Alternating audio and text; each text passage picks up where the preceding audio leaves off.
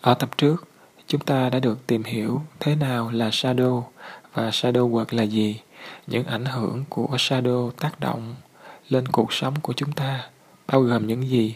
Bây giờ chúng ta hãy tiếp tục tìm hiểu về shadow work và cách thức để làm shadow work đối với chính mình nha.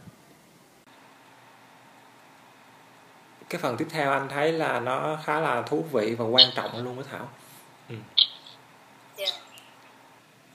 Bây giờ thì mình sẽ tiếp tục tìm hiểu về bóng tối, về sự phóng chiếu. Đây là một phức hợp nguy hiểm, một trong những hình thức từ chối bóng tối lớn nhất là thứ gọi là sự phóng chiếu, projection. Sự phóng chiếu là một thuật ngữ đề cập đến việc nhìn thấy những điều ở người khác mà thực sự là nó ở chính chúng ta. Khi chúng ta ghép sự phóng chiếu và bóng tối lại với nhau, chúng ta có một sự pha trộn nguy hiểm. Tại sao? Theo nhà trị liệu Robert Johnson viết, chúng ta thường tìm cách trừng phạt điều khiến chúng ta khó chịu nhất về bản thân mà chúng ta chưa chấp nhận được. Và chúng ta thường nhìn thấy những phẩm chất bị chê bai này trong thế giới xung quanh. Có nhiều cách khác nhau để chúng ta trừng phạt những người là tấm gương phản chiếu phẩm chất bóng tối của chúng ta. Chúng ta có thể chỉ trích, từ chối, căm ghét, hạ nhân tính hoặc thậm chí trong những trường hợp nghiêm trọng về thể chất hoặc tâm lý, tìm cách tiêu diệt họ. Hãy nghĩ đến những quốc gia chiến tranh với kẻ thù. Không ai trong chúng ta vô tội trong lĩnh vực này. Chúng ta có tất cả những phần được phóng chiếu từ bản thân bị chối bỏ của chúng ta lên người khác. Trên thực tế, phóng chiếu bóng tối là nguyên nhân chính gây ra rối loạn và đổ vỡ mối quan hệ. Nếu chúng ta đang đi tìm cách mang lại hòa bình, tình yêu và ý nghĩa cho cuộc sống của mình, chúng ta hoàn toàn phải hiểu và thu hồi lại những phóng chiếu này. Em hiểu như thế nào về phần này hả?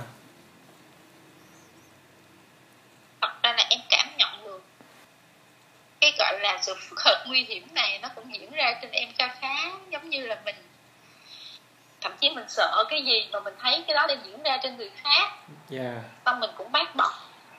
Giống như em từng nói anh là có những người họ bác bỏ những cái mà em nói ra, điều đó khiến em cảm thấy tự ti và thấy không có thương bản thân mình, nhưng mà chính em lại làm điều đó với người khác. Giống như là trong những cái lúc mà em cảm thấy không bình an á, một ai đã tìm tới em để họ kể về những cái bất thường của họ. Họ cần tìm một người để họ chia sẻ và đồng cảm. Nhưng mà em thì giống như là mình nghe lại được những điều của chính mình vậy đó, hoặc là trước nào đó, nhưng mà giống như là cái miệng lúc đó chảy nhanh hơn cái đầu luôn. Và mình bác bỏ, hoặc mình khuyên họ thôi đừng nghĩ tới nó, hoặc mình giống như là họ đưa cho mình một trang sách mà mình không thương tiếc, mình lật qua một trang khác vậy đó. Nhưng mà sau đó thì em có nhận ra được liền không? Dạ có. Mình cũng tự trách là tại sao mình cũng là làm như vậy, hoặc là mình cảm thấy mình cảm thấy cái sự sợ hãi bên trong mình khi mình làm cái điều đó. Giống mình đang trốn tránh bằng cách mình lại tiếp phủ nhận. Anh thấy là cái sự phóng chiếu á, nó là một cái điều tự nhiên luôn á, nhưng mà vấn đề là mình phóng chiếu cái gì ra bên ngoài, đúng không? Ở bên trong mình thì có cả sáng lẫn tối, nhưng mà mình thì phóng chiếu một cách vô thức á, mình không biết mình đang phóng chiếu cái gì ra ngoài hết á. Nếu như mình không tỉnh táo thì mình sẽ không hiểu là thông qua sự phóng chiếu này nó thể hiện cái điều gì ở bên trong của mình. Nhưng mà khi mà có một cái trải nghiệm mà lâu dài về cái việc này á, mình từ từ mình sẽ kiểm soát được. Cộng với cái việc mà mình tập luyện để mà mình xây dựng cái chánh niệm của mình á, từ từ thì mình sẽ thấu suốt được cái sự phóng chiếu này nó càng ngày càng nhanh. Cái khoảng cách giữa cái việc mà đốt nhà, mới hay mình đốt nhà, với lại cái việc mà tôi biết cái gì nó đang diễn ra bên ngoài hay là bên trong tôi, nó phóng chiếu như thế nào tôi biết hết. Thì khi mà cái chánh niệm của mình càng ngày càng được xây dựng thì cái khoảng cách đó càng ngày nó càng được thu hẹp. Thì thông qua chuyện đó mình cũng biết là cái mức độ chánh niệm của mình nó đang ở mức nào vậy thôi. Nhưng mà rõ ràng nếu như mình không ý thức được về cái sự phóng chiếu này á, nó quá nguy hiểm đúng không? Yeah. Ừ. Mà cái sự phóng chiếu này á, thậm chí nó có thể dẫn đến chết người em. Thì anh từng chứng kiến một cái sự phóng chiếu mà dẫn đến cái sự mà mất tài sản. Ừ. Nhưng mà nếu như mà mình nhìn thấy thôi, chứ mình không thể nào mà mình chỉ ra cho người ta được. Người ta, thứ nhất người ta không tin, thứ hai là người ta thấy chuyện này nguy hiểm quá thì người ta sẽ có những phản ứng tiêu cực. Nhưng mà chuyện này rõ ràng là nó khá nguy hiểm và nói chung nó vẫn đang xảy ra. Cho nên mình càng hiểu về nó, mình càng ý thức về nó, thì mình có thể, thứ nhất đầu tiên là mình bảo vệ được cái tinh thần của mình, sự bình an của mình, sức khỏe của mình và cái môi trường xung quanh của mình. Cho nên cuối cùng cái người chịu trách nhiệm, thứ nhất về bản thân mình, thứ hai về xung quanh mình là chính mình mà, đúng không? Cho nên đôi khi em nói á, em nghĩ cái gì là một là nó có cái đó nó xảy ra, hoặc là em bực dọc cái tự nhiên cái bên xưởng có chuyện, sự phóng chiếu đó. Sao em thấy sao? Hiện tại thì Lan lại cảm thấy hơi mơ hồ. Mơ hồ chỗ nào? Về cái từ phóng chiếu, ví dụ như từ cái ví dụ vừa rồi của anh đó, là có nghĩa nếu như vậy là cái việc mà bên xưởng nó có vấn đề là sự thật là bên xưởng có vấn đề, hay là do vô tình em tác ý không đúng dẫn tới, hoặc là cái năng lượng của em nó mang tới những cái tác động không có tích cực tới cái xưởng, cho nên cái xưởng có vấn đề. Em đâu có cố ý. Cái sự phóng chiếu nó là một cái sự điều tự nhiên, mình đã luôn luôn phóng chiếu. Giống như cái đèn thì cái năng lượng từ nó là tỏa ra ngoài, đó là sự phóng chiếu. Nhưng mà ở trên cái bề mặt thủy tinh của cái bóng đèn đó, nó sẽ có những cái chỗ đen, thì bắt buộc là nó sẽ phóng chiếu ra bóng tối luôn. Và cái việc của mình là mình phải nhìn thấy cái chỗ đen đó để mình giải quyết. Hồi nãy anh có nói một điều đó, có nghĩa là mình phải chịu trách nhiệm giữa những gì mà nó xảy ra trong thân thể, cảm xúc và suy nghĩ của mình lẫn môi trường xung quanh. Tại sao? Đó là do sự phóng chiếu của mình. Thì lấy một cái ví dụ mà nó gần gũi nhất là cái vụ giữa em và cái xưởng này. Trải nghiệm và mình hiểu về cái này thì có thể là cũng hơi căng thẳng một chút. Sao vậy? Kiểu là mỗi lần nghĩ cái gì hay mình làm cái gì á, mình phải thận trọng hơn, chứ không để giống như mình nuông chiều cảm xúc, hoặc là mình để cho những cái cảm xúc của mình nó diễn biến theo cái kiểu quá tự do, thích thì tích cực, không thì tiêu cực. Mà mình sẽ biết là sau mỗi cái lần mình tỏa ra một cái nguồn năng lượng hay một cái suy nghĩ nào đó, nó đều có một cái hệ lụy nào đó ít hay nhiều á, thì mình cần phải thận trọng hơn. Nhưng mà dĩ nhiên là ban đầu nếu mình chưa làm cái điều đó một cách thuần thục thì mình sẽ cảm thấy căng thẳng. Anh hiểu tại sao cái việc của mình là phải đưa mình lên một trạng thái cao hơn để cho cái việc đó trở nên dễ dàng và tự nhiên, chứ không phải là em ở ngang hàng với lại những cái vấn đề em không xử lý được thì em sẽ vẫn không xử lý được và em rơi vào cái trạng thái căng thẳng và bế tắc. Cho nên buộc em là phải nhảy lên một cái trạng thái cao hơn, một cái trạng thái mà ở đó sẽ không có những cái mâu thuẫn và những cái bế tắc này. Bây giờ thì mình sẽ liệt kê ra một số những cái lợi ích của shadow work ha. Thì bây giờ em sẽ đề cập một vài cái lợi ích mà shadow work mang lại. Thứ nhất là khi mình thực tập shadow work thì trước tiên là mình sẽ yêu thương và chấp nhận bản thân mình hơn. Mối quan hệ với người khác sẽ tốt hơn, bao gồm cả bạn đời, con cái của mình. Thêm tự tin và trở thành người đích thực của mình. Cảm xúc tinh thần minh mẫn hơn, tăng lòng từ bi và sự hiểu biết đối với người khác, đặc biệt là với những người mà mình không thích. Nâng cao khả năng sáng tạo, khám phá những món quà và tài năng tiềm ẩn.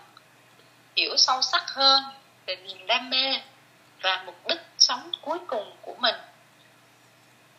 Cải thiện sức khỏe, thể chất và tinh thần. Thêm can đảm để đối mặt với những vấn đề chưa biết trong cuộc sống. Và mình có thể tiếp cận với những linh hồn hoặc bản thể cao hơn của mình. Em thấy những điều này như thế nào? Em thấy em có nhận được những cái lợi ích này. Em đang nhận được những cái lợi ích này. Một phần thôi. Nói chung là em vẫn đang bị xung đột bên trong nhiều quá. Cho nên có những lúc nó bị xung đột với những cái vấn đề khi né tránh, và những cái vấn đề khi mà mình chấp nhận nó, thì hai cái nó đang xen lại với nhau luôn. Cho nên khi mình tập, khi mình nói về cả hai thì mình đều cảm thấy cả hai cái điều đó, cái mặt hại phía trên và cái mặt lợi phía dưới, nó đang xen vào nhau. Những cái mặt lợi này anh cảm thấy giống như là những cái điều mà mình sẽ nhận được khi mà mình chữa lành á, và mình tái kết nối lại với những cái phần mà mình đã làm đứt gãy. Tại vì ở trong một cái trạng thái mà bị gọi là sao ta, phân cực, mâu thuẫn hay là từ chối bản thân mình á, mình sẽ gọi là tiêu tốn rất là nhiều năng lượng sống. Cho nên là những cái lúc mà em cảm thấy là em bị cạn kiệt năng lượng á, mặc dù mình có làm gì đâu mà mình bị cạn kiệt á, là cái đó là hậu quả của cái việc mình từ chối tiềm thức của mình đó. Thật ra thì mọi cái nó bắt đầu tới với em một cách mạnh mẽ hơn khi mà em bắt đầu em chọn cách chữa lành chính mình. Còn ngày trước là em cứ để em giống như là lăn lộn tròn ai trên một cái bể khổ đau do chính mình tạo ra. Rồi có oán trách mình và oán trách xung quanh, nhất là đối với gia đình của mình. Và tính ra là mới có gần 2 năm nay thôi là em bắt đầu em chọn tha thứ nhiều, và đặc biệt là khi mà bắt đầu tha thứ được cho chính những người trong gia đình của mình, thì tự nhiên những cái điều gọi là kỳ diệu nó tới. Và những cái người thầy hoặc là những cái người thầy hoặc những cái người gọi là dìu dắt em trên cái con đường tâm linh này bắt đầu xuất hiện ở từng giai đoạn khác nhau để dìu dắt em. Và ngược lại với những gì em nghĩ là khi mà em chọn đi trên con đường tâm linh này ấy, thì mối quan hệ giữa em và gia đình nó lại tốt hơn. Và có một điều em không ngờ nữa là như ba hay mẹ em thì bắt đầu đón nhận những việc này. Dĩ nhiên là không phải cái kiểu giống như những người như mình đón nhận nhau, nhưng mà ít ra là em cảm thấy mỗi lần em đề cập tới ở một khía cạnh nào đó thì họ đã nghe tâm bình an. Ngày trước thì trong gia đình em như giống như là nói sao ta, giống như con hủi á.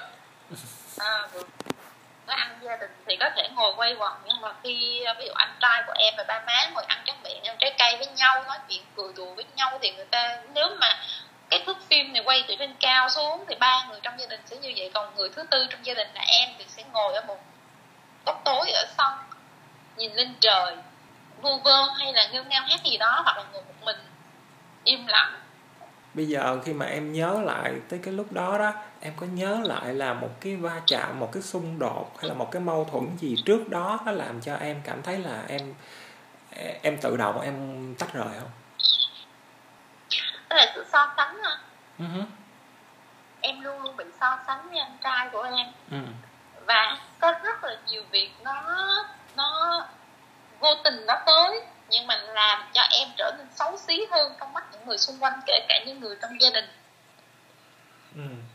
Còn anh của em thì lại được mọi người đón nhận. Ví dụ như là cũng là hai anh em cùng xuống nhà nội đi, nhưng mà anh của em thì luôn được chào đón, được yêu thương, còn em thì lại được nhìn với một khía cạnh khác. Kể cả khi mà em cố gắng nhiều lần, kết quả học hành của em vẫn học được trong là lớp chọn, vẫn có thành tích, vẫn có những cái vị trí ở lớp, nhưng khi nói với anh em thì em chẳng là cái gì cả. Rồi ví dụ như có thể là đang học với một cái sự phơi phới vui vẻ thì vẫn bị thầy giáo kêu đứng lên, chẳng biết mình bị mắc cái tội gì.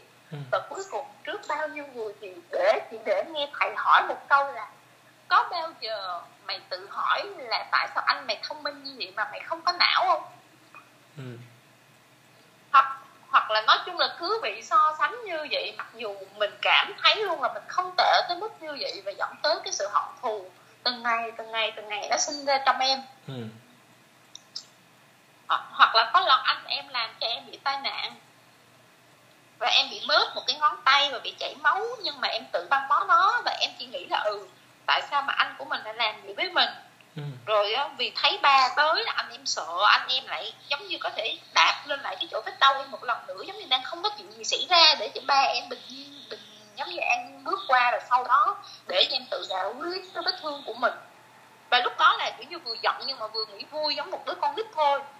Thì em gài lại cái chổng bố nằm, người ta hay nằm ở ngoài biển á, em gài lại, em gài sao cho nó chặt khớp, cho nó sụp lại, giống như hồi nãy em bị sụp vậy đó, mà em xài, em gài ở cái bậc thấp nhất. Vì hồi đó ngây thơ nghĩ là khi mình gài ở cái bậc thấp nhất đó, thì nếu nó có bị bật xuống thì nó sẽ ít đau nhất.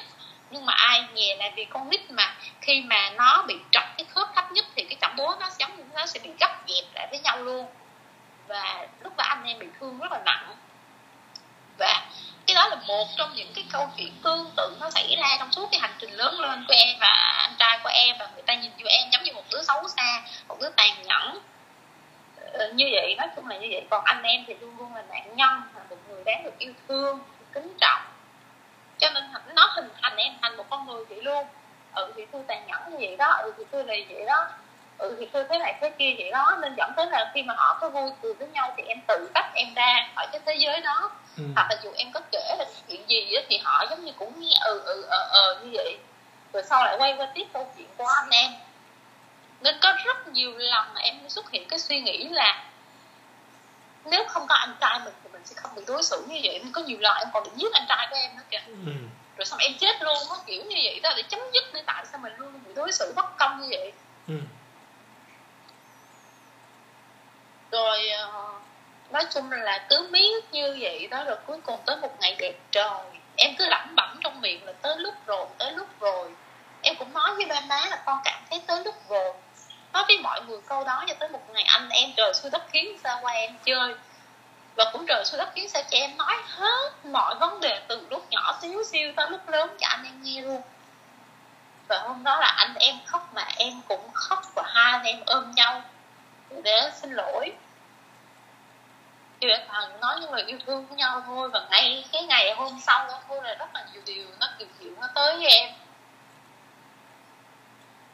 Nhiều chuyện là như thế. Nhưng nào? Nhưng mà dĩ nhiên là em gặp những cái người thầy và những cái người bắt đầu dẫn dắt em đi con đường tâm linh này chứ không phải đi cái kiểu như tự do nữa. Cái kiểu vậy.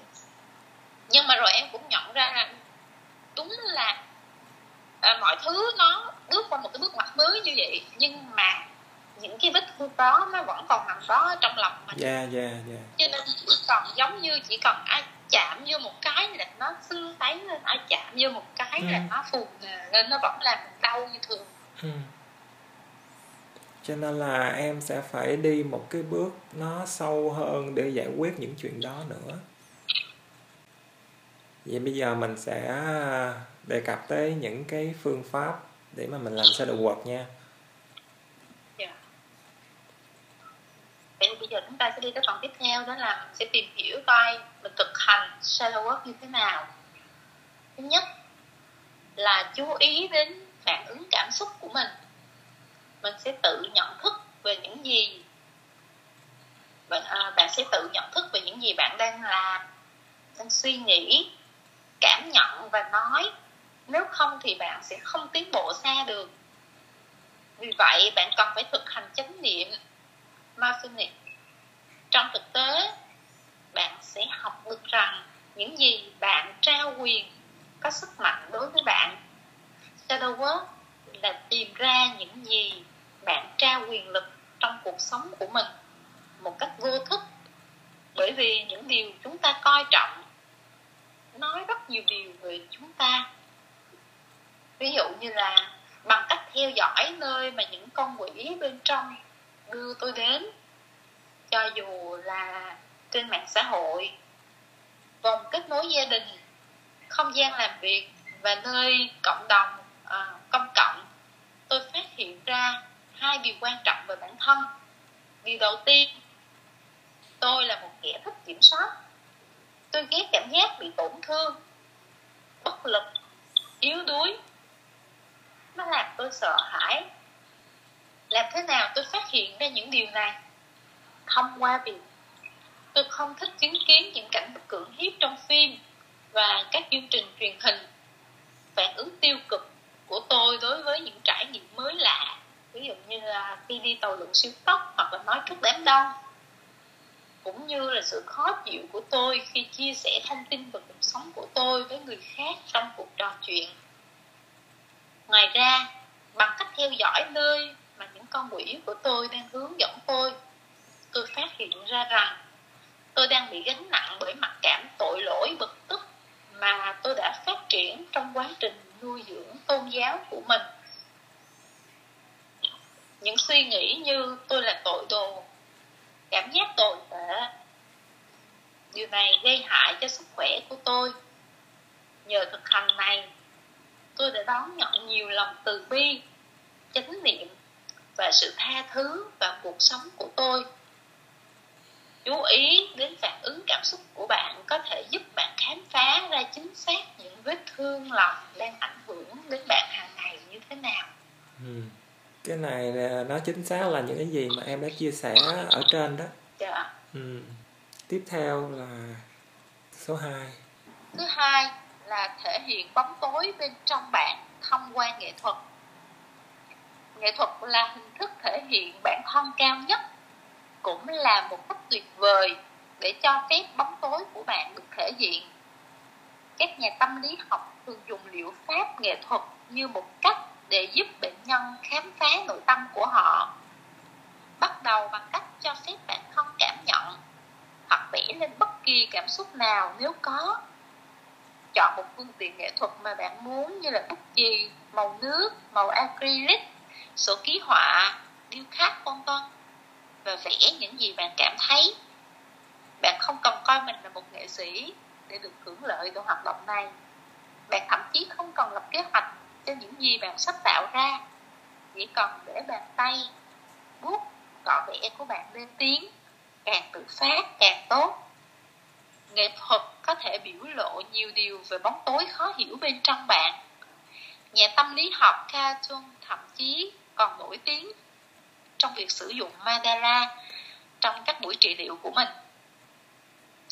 Bắt đầu sự sáng tạo có thể gây ra nỗi thất vọng tột độ và làm nảy sinh một số yếu tố đen tối của bạn như là thiếu kiên nhẫn, tức giận, cạnh tranh, thiếu tự tin. Đồng thời cũng bắt đầu cho bạn tận hưởng cảm giác vui vẻ, thỏa mãn. Nếu bạn chưa có dự án cá nhân mà bạn muốn thực hiện, chẳng hạn như xây dựng một cái gì đó, viết sách, sáng tạo âm nhạc, thành thạo một kỹ năng mới, hãy tìm một thứ bạn muốn bắt đầu làm. Sử dụng sự nhận thức và khám phá bản thân trong quá trình sáng tạo, bạn sẽ bắt đầu gặt hái được những hiểu biết sâu sắc hơn về bóng tối bên trong mình. Hãy liên tục tự hỏi bản thân, tôi đang cảm thấy cái gì và tại sao? Lưu ý rằng những cảm xúc mạnh mẽ sẽ nảy sinh trong quá trình sáng tạo. Hãy quan sát chúng. Ví dụ như là một người cho mình là không có tính cạnh tranh, giả định đó đã bị thách thức bởi hành động viết blog này. Nhờ dự án này, bóng tối mang tính cạnh tranh tàn nhẫn trong tôi đã lộ diện, cho phép tôi hiểu sâu sắc hơn về bản thân mình.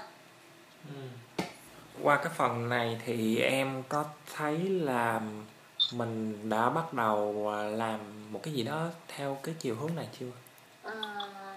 Về cái mặt mà dùng nghệ thuật á, thì có lẽ như đó là một cái phần vì sao mà tự nhiên em chọn những cái qua thi hiến nghệ thuật hay sao, mặc dù khi làm sinh trắc vân tay em không có khả năng về nghệ thuật nhiều đâu.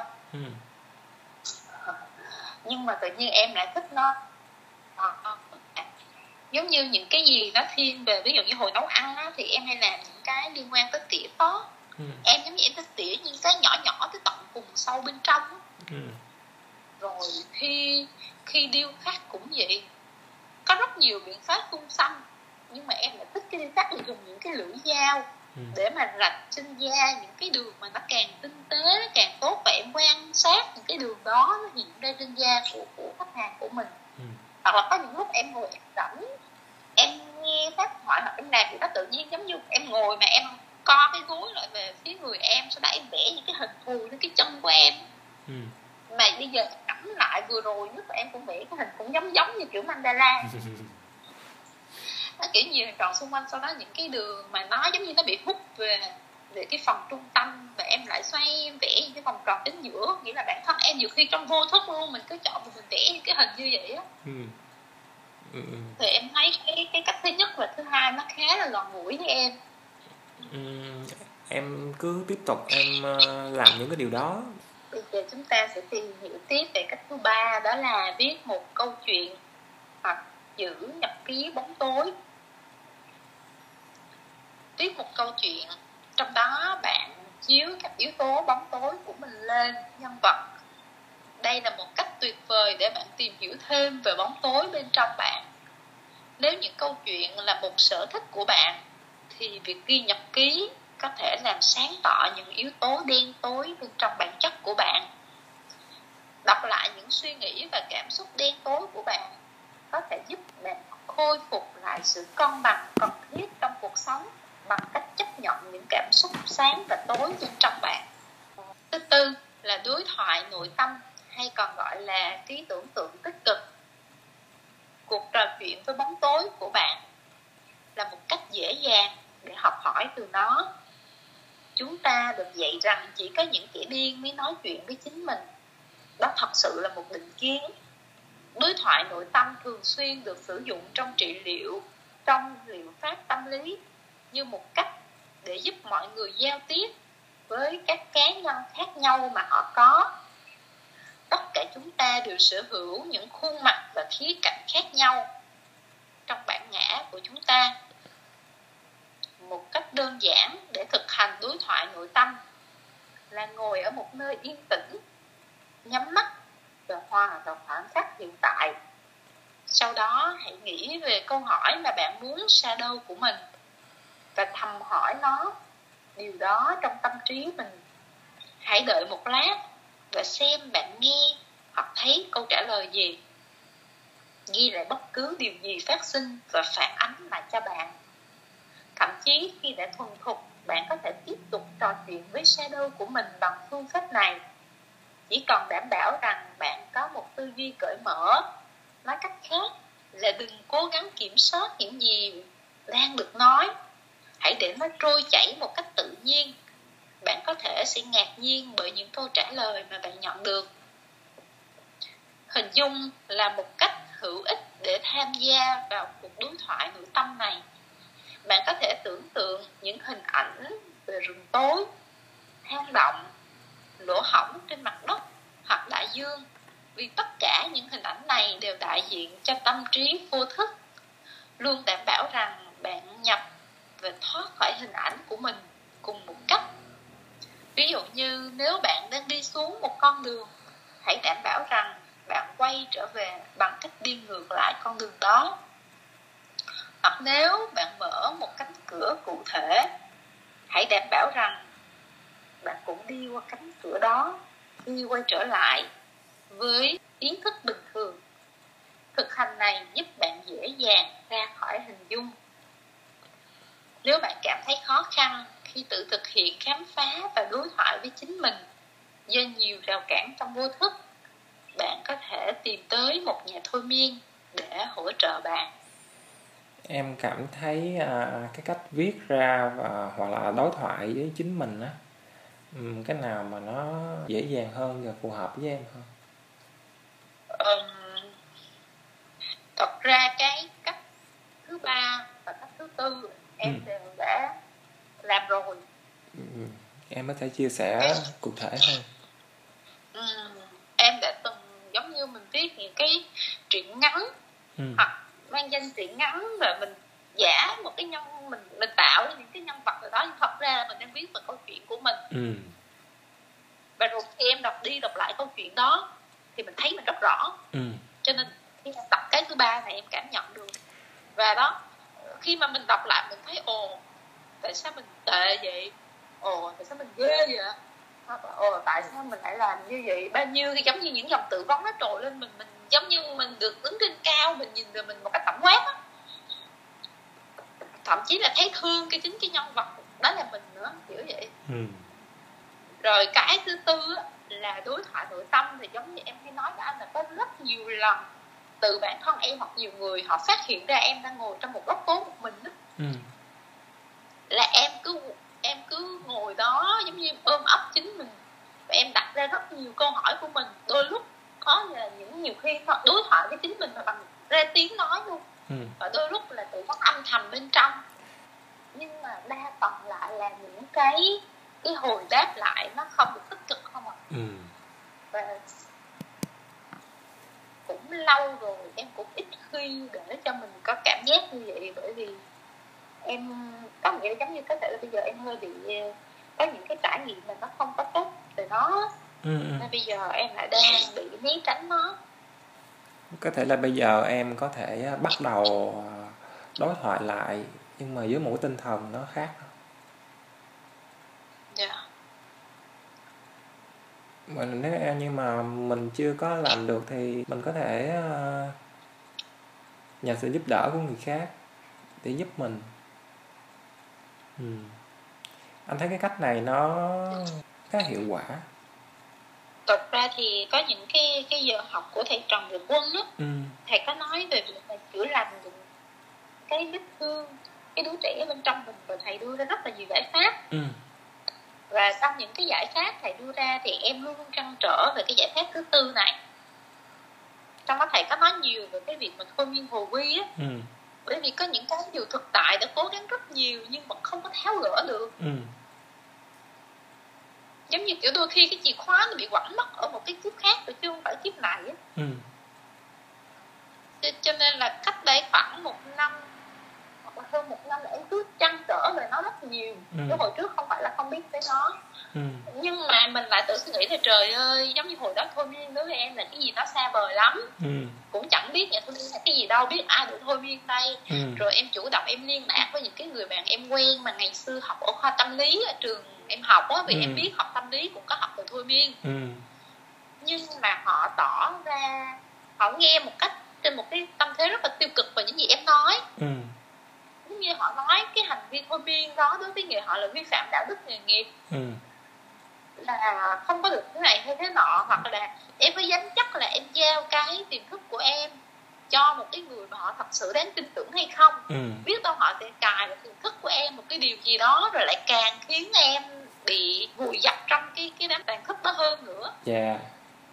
Thế là đó, rồi em lại tự nghĩ là thôi đi ha, hoặc là họ lại nghĩ là ủi chứ quay về làm cái gì, thì cứ sống tốt bây giờ đi chứ quay về làm cái gì. Nhưng mà bản thân em sâu bên trong em vẫn hiểu là có những cái khi mình không quay về để mình hiểu nó được thì mình không giải quyết nó được. Em thấy giống như là những người mà người ta có nói người ta sợ ma, hoặc là sợ thế giới tâm linh đó, tại vì người ta không có hiểu rõ về nó nên người ta né tránh nó, người ta sợ nó. Giống như là khi mình chưa có hiểu về những cái thật sự sâu bên trong của mình thì mình cũng có xu hướng né tránh nó và sợ nó. Em thấy là cho đến bây giờ thì em đã sẵn sàng để thực hiện thông minh chưa? Em nghĩ là sẵn sàng hơn trước nhưng chưa thật sự sẵn sàng. Hơn trước kia thôi, và vẫn còn thời gian, cần thời gian để em trấn an hơn. Bởi vì có những lúc em cảm thấy mình vô cùng bình an, sẵn sàng đón nhận, nhưng rõ ràng vẫn có những lúc giống như mình ngụp lặng và mình bị rơi trong một cái đống bùi nhùi và mình vẫn đang rất là rối, mà em không biết nếu như vậy thì mình đã đủ vững chãi để mình đối mặt với lại tất cả chưa. Thiệt ra khi mà em biết em không phải đối mặt một mình thì cái vấn đề mà em phải đối mặt nó cũng sẽ không có phải là một cái gì đó nó quá cái sức chịu đựng của em đâu. Nói chung là em nói chung mình sẽ không quá mong chờ, để rồi nếu mà nó như ý hay bất như ý thì sẽ bị thì mình đừng có cảm xúc khác thì cũng mừng lắm mà. Mình không có mong chờ nó theo một cái chiều hướng nào hết, nhưng mà mình cứ thả lỏng mình ra để mình có thể nhìn sâu vào hơn bên trong tiềm thức của mình, thì biết đâu mình sẽ có được một cái manh mối gì đó. Cái chìa khóa của tôi nó nằm ở một cái góc nào đó, tôi đã thấy nó rồi, ý là như vậy thôi. Rồi, bây giờ tiếp tục. Thứ 5 là kỹ thuật soi gương. Chúng ta phóng chiếu mọi cảm xúc và suy nghĩ của mình lên thế giới xung quanh. Ví dụ như là một người có thể bị thu hút bởi những người thể hiện tính quyết đoán của bản thân mà không nhận ra phẩm chất này là những gì họ muốn tái hợp bên trong của mình. Một ví dụ phổ biến theo chiều hướng tiêu cực đó là chủ nghĩa phán xét. Đã bao nhiêu lần bạn nghe ai đó nói anh ấy hoặc cô ấy hay phán xét. Trớ trêu thay, chính người nói điều này lại không nhận ra rằng việc gọi người khác là phán xét thật sự có ý nghĩa là họ đang phóng chiếu bản thân phán xét của bản thân họ lên người khác. Kỹ thuật soi gương là quá trình khám phá các khía cạnh niềm tin sâu thẳm của chúng ta. Để thực hành kỹ thuật này, chúng ta phải chuẩn bị tinh thần sẵn sàng để đón nhận và tích hợp lại những điều chúng ta xem là xấu xa và khước từ chúng. Việc trung thực với bản thân và chấp nhận điều này có thể khó, vì vậy nó đòi hỏi phải thực hành. Nhưng cơ bản là chúng ta nên áp dụng và suy nghĩ rằng những người xung quanh đóng vai trò là một bức tranh hoàn hảo mà chúng ta chiếu lên tất cả những mong muốn vì nỗi sợ hãi vô thức của mình. Bắt đầu thực hành này bằng cách kiểm tra suy nghĩ và cảm xúc của bạn về những người bạn tiếp xúc. Kỹ thuật này sẽ giúp bạn làm sáng tỏ những phẩm chất bóng tối mà bạn đã từ chối, đàn áp và kìm nén. Thứ 6 là đi du lịch và trải nghiệm môi trường sống mới. Bạn có thể thu xếp cuộc sống và thay đổi công việc và môi trường xung quanh trong một khoảng thời gian dài, từ 3 tới 6 tháng. Bạn sẽ thấy có những thay đổi trong môi trường sống, công việc mới, những con người mới gặp sẽ bộc lộ rất nhiều điều bên trong bạn. Bạn sẽ có dịp nhìn nhận nhiều điều trong chính mình mà bấy lâu nay bạn có thể ngờ ngợ nhưng không gọi tên hay giáp mặt được. Sở dĩ cần một khoảng thời gian lâu dài là để bạn đủ thời gian để những gì bên trong bạn lộ ra ngoài. Đó không phải là một sớm một chiều, nên việc thay đổi môi trường này không giống như một chuyến du lịch thông thường, mà nó gọi là dịp để đối mặt với bản thân một cách sâu sắc. Em thấy hai cách 5 và 6 này nó như thế nào? Cái thứ 5 này nó giống như cái gì mà hồi nãy em với anh nói là nguy hiểm á. Phóng chiếu. Phóng chiếu hả? Kiểu như là nói sao ta? Cảm xúc suy nghĩ của mình, thế giới xung quanh, giống như là cũng rất là nhiều lần mình đi nói là người khác thế này thế nọ, nhưng mà bản thân mình khi mình làm cái điều đó thì mình cũng đã như họ rồi. Cái thứ 5 và cái thứ 6 này em bị phân tâm khá là nhiều khi mà em đón nhận, bởi vì em còn bị dính mắc cái thứ 4. Khi mà mình hâm mộ một ai đó, nghĩa là mình đang phóng chiếu một cái khía cạnh tích cực mà mình đang cần phải rèn luyện để mình tích hợp nó lại với mình. Cái mà mình đang nhìn nhận tiêu cực ở người khác chính là cái shadow của mình mà mình cần phải chấp nhận nó ở bản thân mình. Thì mình tỉnh táo hơn. Cái người đó không phải là gì đâu, mình nhìn thấy cái người đó như vậy là tại vì bên trong mình có cái điều đó, mà cái điều đó kết nối với lại cái người đó, cho nên mình thấy người đó là như vậy chứ không phải.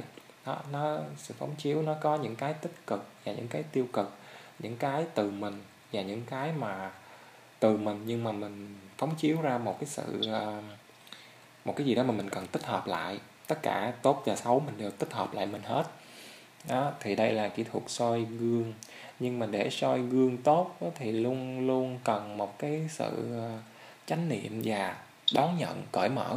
Cái thứ 4 cũng vậy, vẫn cần một cái sự sẵn sàng và đón nhận cởi mở. Mình không biết nó đem tới cho mình cái gì, nhưng mà mình thì rất là có một cái tư duy sẵn sàng đón nhận cởi mở, tại vì mình tin là tiềm thức của mình sẽ bảo vệ mình và nó chỉ đưa cho mình những gì phù hợp nhất và những gì mà mình đã sẵn sàng đón nhận ngay lúc đó thôi, chứ nó sẽ không đưa hơn và nó cũng sẽ không đưa những gì mà nguy hiểm tới cho mình. Khi mà mình set up điều đó trong tâm trí của mình thì mình hoàn toàn an toàn. cái thứ năm á là cái ở cái thứ sáu chứ là cái mình đang nghĩ tới rất là nhiều, đó là cái em suy nghĩ về cái việc mà khi mà em sắp xếp công việc của em ổn rồi á, em suy nghĩ là một thời gian là em sẽ, bởi vì cái bên Thiện Quân của cô Sơn là đang xây dựng thành phố hạnh phúc, và bắt đầu xây dựng nó từ đầu, từ một cái nơi mà rừng núi mà hoang sơ luôn á, để xây dựng nó là một, gọi là thành phố thôi, nhưng mà nó sẽ là một cái nơi mà giống như anh thấy những, gọi là những cái bộ tộc mà người ta hòa hợp với thiên nhiên thật sự, và ở nơi đó người ta tìm thấy chính mình, và người ta biết là người ta còn làm cái gì, và người ta kết nối được với vũ trụ á. Thì thầy cô em sử dụng cái đó, và khi em biết về cái đó thì nó cứ thôi thúc em biết luôn. Thì em nói là ồ, thế nào em cũng phải lên đó thôi. Và khi nghĩ tới cái điều đó để tạo cho em cái cảm giác gọi là giống như quen thuộc á. Em không chắc về những cái kiếp trước của mình, nhưng em cảm giác là có thể có một kiếp nào đó mà cái cuộc sống của em là cái kiểu như vậy á. Kể cả nếu mà em có tu tập đi chăng nữa cũng không phải là ở trong một cái kiểu chùa chiền mà người ta tới xì sụp bái lạy hay là hương khói nhiều, mà giống như một cái nơi mà nó ẩn dật và ở giữa rừng núi, và nó cái kiểu như vậy á. Nên nó tạo ra một cái cảm giác rất là quen thuộc và bình yên khi mà nói tới, mà ta thôi thúc em tới nó gì đó. Thì rồi em cũng sẽ tới đó được thôi. Khi mà em đã giải quyết xong những chuyện này của bản thân mình, anh cũng không nghĩ mình ổn hơn nhiều người đó, nhưng mà cái sao đôi của mình nó lớn, nó nhiều, và anh ý thức được cái điều đó. Nhưng mà trong cái khoảng thời gian cách ly này thì mình giống như là được thêm một chút xíu chánh niệm, và mình nhìn mọi thứ nó rõ ràng hơn, và những cái thứ mà nó thực sự là nó đè nặng trên vai của mình, mình nhìn nhận nó nhiều hơn, mình thấy là nó đang trên đà ổn hơn, chứ không phải là anh đã giải quyết nó được rồi đâu. Anh giải quyết nó được thì anh cũng ở trên núi nào rồi.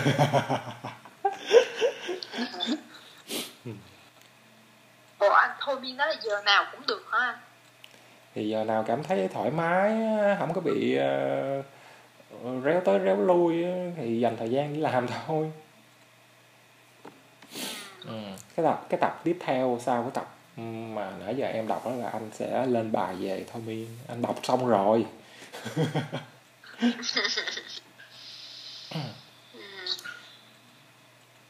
Tại vì từ bây giờ cho tới sau dịch thì anh cũng sẽ vẫn muốn làm công việc giúp đỡ mọi người làm việc với tiềm thức của họ.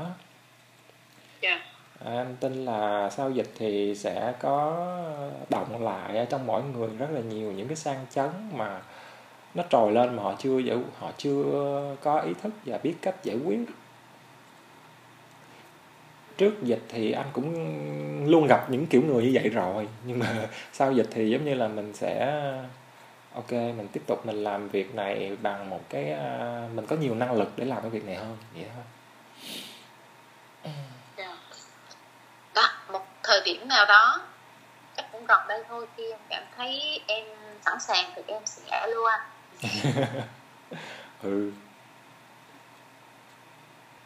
Thì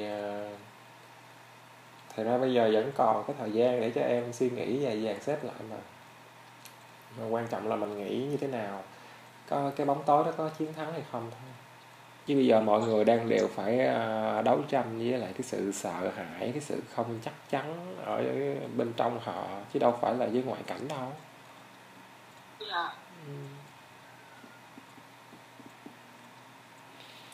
Anh thấy là trong buổi hôm nay thì em cũng đã giống như là sắp xếp được lại được nhiều thứ ở bên trong, và cũng đào sâu hơn được một chút trong đó. Đây là bài thi của em nha. Bữa nay là mình đang bắt đầu làm bài thi đó nha. Bữa nay là ngày 7 tháng 7 là ngày mọi người thi đó nha. Không, nhưng mà bữa nay ít ra là một cái trải nghiệm thú vị, tại vì giống như là bữa giờ em cũng có đọc kiểu như giống như mình đọc nhá, mình tập á. Nhưng mà hôm nay giống như là khi đọc với anh mà cái này giống như vừa đọc mà giống như anh nhắc vừa đọc, mà giống như mình đang cố mình nói, mình thể hiện nó một cách tự nhiên nhất.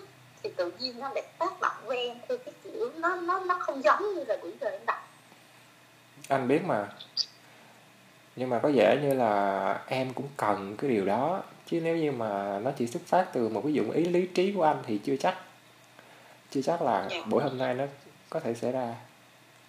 Không, thật sự là em có dây dứt với những cái vấn đề bên trong của em á, bởi vì em biết là em còn phải đối mặt và tháo gỡ nó. Giống như đó, một khi là em nói là thôi, giống như dẹp đi, mặc kệ đi, giống như là mình phủ nhận cái giống như cái gọi là nhiệm vụ của mình luôn, hoặc là cái con người bên trong của mình luôn, thì em có thể là em tìm cách né tránh, em không quan tâm. Nhưng mà tới giờ phút này em biết đó là việc mà mình còn phải đối mặt, mình còn phải làm, và đó là cái những cái khúc mắc ABC gì đó. Em sẽ cố gắng sắp xếp, không có để mình bị giống như là thắt cái dây thòng lọng vô cổ rồi bị lôi đi đâu. Em cũng sẽ chủ động tạo cho mình cái thời điểm mà mình nên làm. Ok, hy vọng là em làm bài thi trót lọt.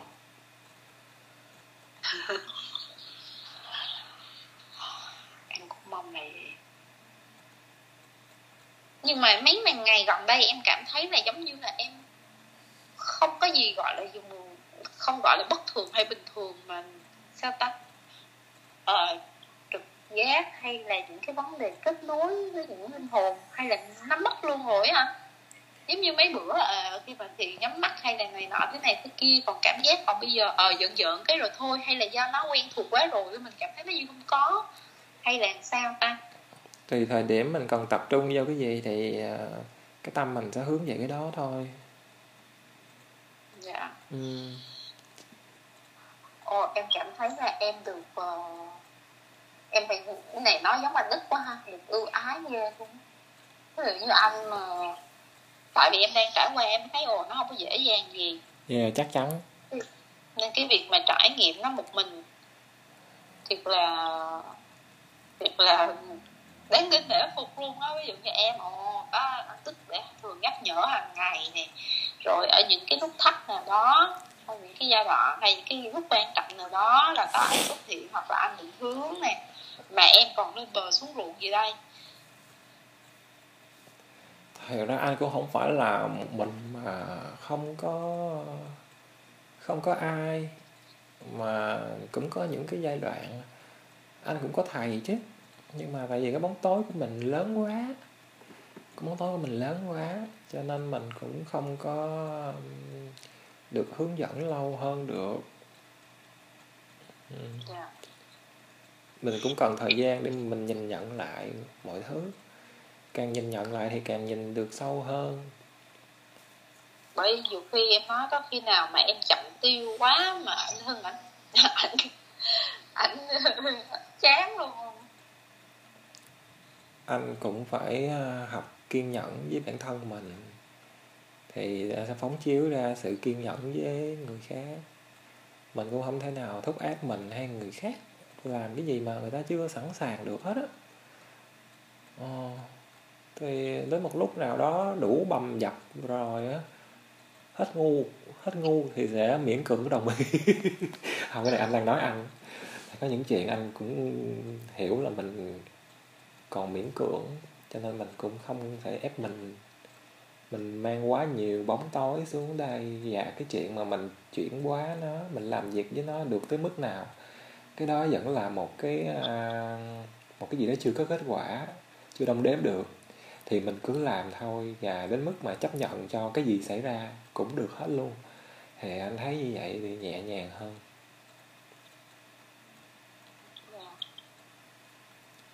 Không có nghĩa là anh ổn hơn những người mà anh đã giúp đỡ nha, mà là anh có nhiều trải nghiệm hơn để anh chia sẻ.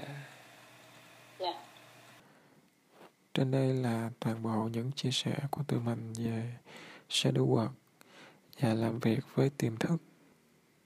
Mình nghĩ là nó cũng không có quá khó để tiếp thu, đúng không? Tại vì tất cả những chuyện này mình thấy rất là nhiều người gặp phải trong cuộc sống. Nhưng mà quan trọng là ai coi nó là vấn đề và ai muốn hiểu nó. Khi hiểu nó, mình sẽ hiểu sâu hơn về bản thân của mình, về bản chất của cuộc sống, và cuộc sống của mình sẽ được nâng tầm. Một lần nữa cảm ơn mọi người vì đã lắng nghe. Mình tin là một khi bạn có kết nối để lắng nghe những điều này, cuộc đời của bạn sẽ bắt đầu thay đổi. Chào tạm biệt.